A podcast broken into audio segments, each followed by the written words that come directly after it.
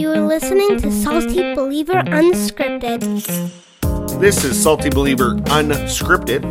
I'm Josiah Walker, I'm Brian Catherman. and it's Christmas. Again. Or- Wait, still Christmas. Still Christmas. I mean, we're getting closer. I'm eating the chocolate in my advent calendar, but but we're just talking through some Christmas themes and Christmas topics today. And you had one, Brian, that you wanted to share today. Well, so, uh, yes, I'm going to make some people upset at me. Oh, good. It's one of those podcasts. Yeah. Some of our favorite Christmas songs, and some of our favorite Christmas decorations, and some of our favorite Christmas movies sometimes steer us in directions that are not biblically accurate. You're saying some of our Christmas traditions might not be. Yes, Factual. or we just believe things. Okay, this came about. I'll tell me. Let me tell you why this came about.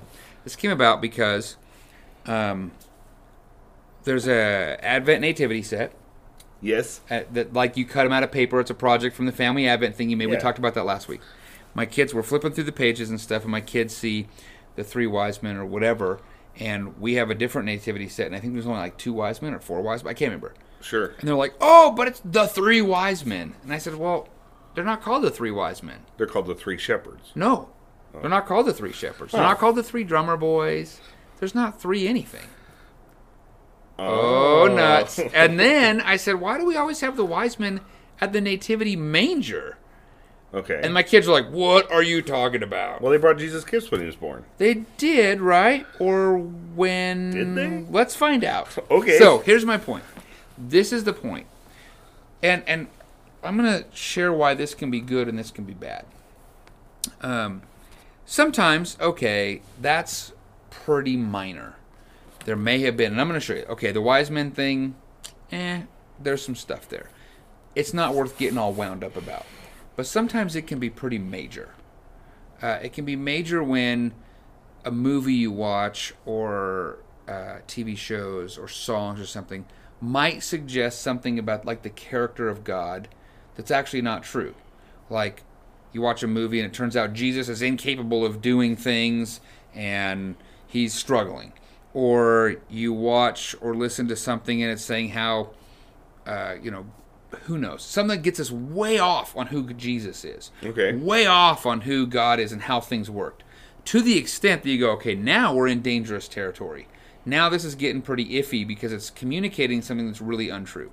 As far as the magi are concerned, it is when we get this wrong in our head, it's a little it's untrue, but it's not untrue to a detrimental level. Does that make sense? Sure. Um, with you. And there, and so I think when we were talking about the kids, like I've heard people say, "Oh, you know, you know, the Bible says God helps those who help themselves," and like, no, the Bible that. doesn't say that. Now we're talking about the character of God. Or God doesn't way. give you more than you could handle. Yeah, God doesn't give you more than you can handle. Pretty much everything in life I can't handle without God. Tell me about it. so, with God I can handle it, but anyway, when we get into these kinds of things, it can be it can be pretty bad for our understanding of right theology. But Okay. the wise men one doesn't fall to that extent. So we want to remember like, okay, we're not going to get Sure. don't go and get in a family fight Right. over this issue. But let's just let me use it as an example. So first of all, let's go to text. So you got your Bible? Yeah, where are we going? We're going to go to Matthew. If you're driving right now, you don't have to turn here. No, hit pause. Well, but I'm going to read stuff so you could listen along. Um, we have in Matthew and we have in Luke, we have the story of the earthly birth of Jesus. I say earthly because he existed before he was earthly born, but he he now has a human nature, whereas before he only had a divine nature. But anyway, uh, in Matthew chapter one, you see, hey, Jesus is born. Um, there's a discussion about how Mary uh, was pregnant with child from the Holy Spirit, and and uh, Joseph is a godly man, so he's going to divorce her quietly, but he has a dream and all this kind of stuff, right? So, okay, so now we get to the beginning of chapter two, and this is the this is the the wise men story.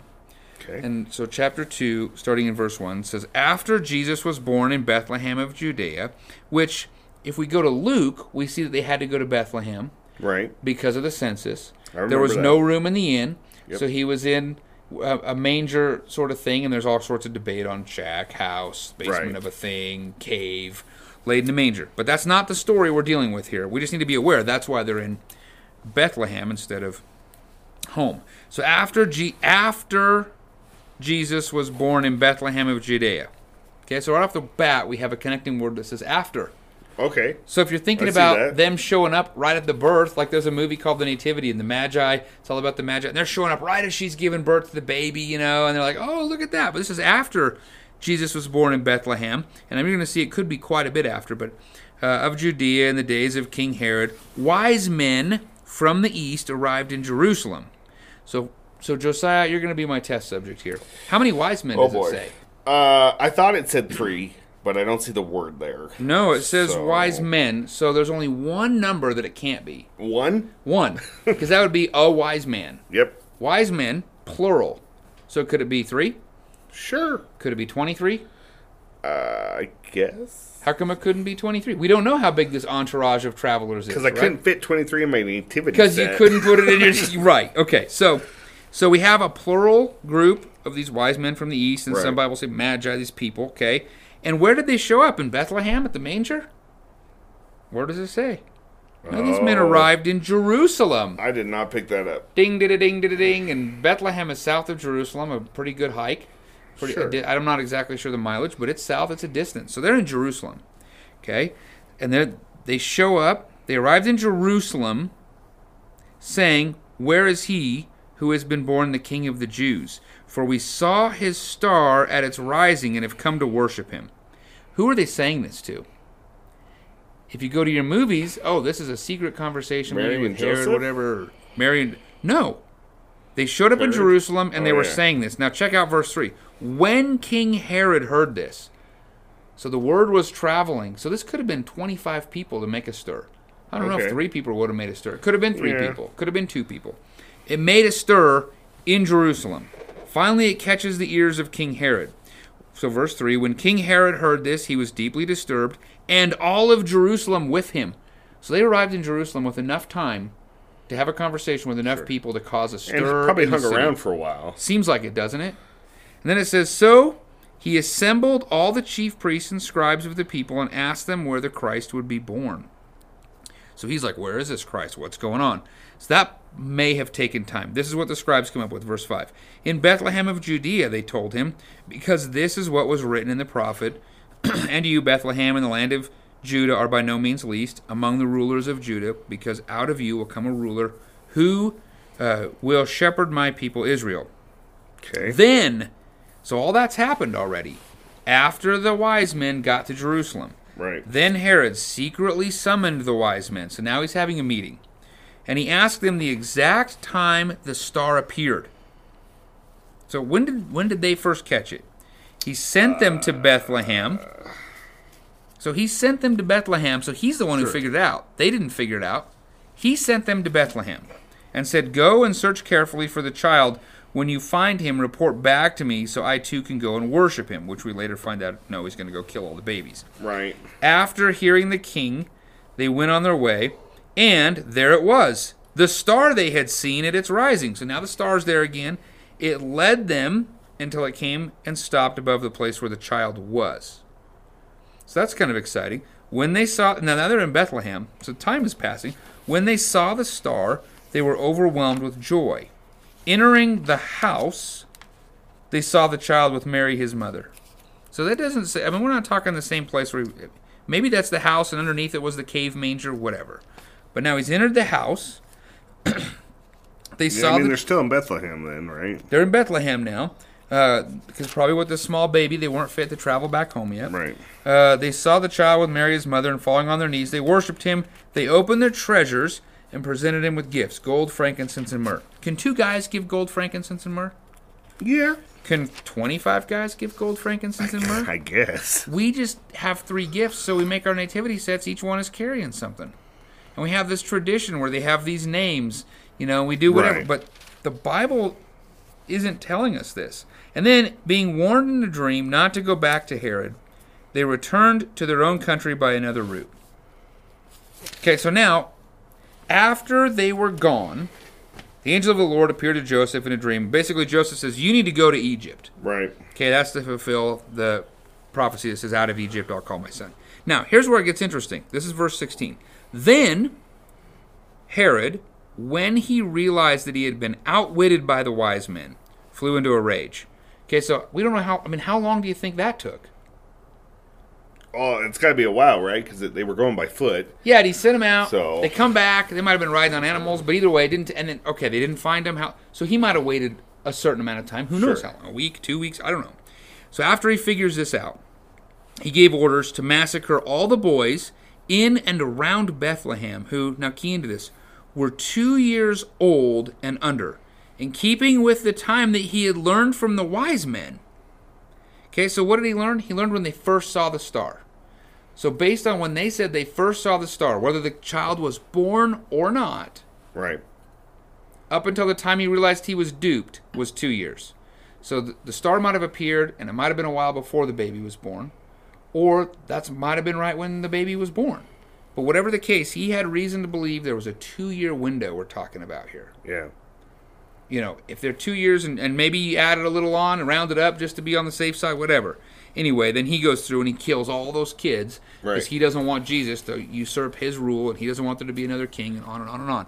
So that's quite the different story than, hey, there's a star. There must be Jesus. Let's go out. How would they even know? They're, fa- I mean, it's amazing what they knew and didn't know. But when we go off what's in the text, Right. we see that it doesn't seem likely whatsoever And that they were at the birth scene in a manger. right. They probably never saw Jesus lying in a cattle trough. And it might not seem like a major deal, or it might seem like a small issue, or that we're grasping at straws here. But I've talked to people who were shocked when they saw that there wasn't a drummer boy in Scripture. Right, And, and we laugh No. about that, but there are people who literally No, thought, like, oh, yeah. Where's the little? How come my nativity set doesn't include a little drummer boy? right. Or how? I mean, you fill in the blank, right? So um, there's so the point I'm getting at with this is scripture doesn't scripture tells us the story sometimes our traditions and our desires and some of us are like well no wait a minute it's got to be and we want to argue for our tradition Right. but i'm just saying make sure that fits Scripture should trump our tradition. that's right I'm, I'm not saying hey they didn't go worship jesus i think it's awesome they did i'm not trying to make it bad i'm thinking it's better look at this story and look at how all of jerusalem heard there was a king to be born that these people have come from a far off land to worship it says all of jerusalem knew that Right. that's awesome it says that you know it shows herod's rage and it makes me wonder how much how many people in jerusalem went wait a second why did he do that in Bethlehem? We heard these guys were going to worship Jesus or worship this baby that was a king that was born. They probably didn't know his name, right. right? Why did it, I mean? it just adds layers to the story.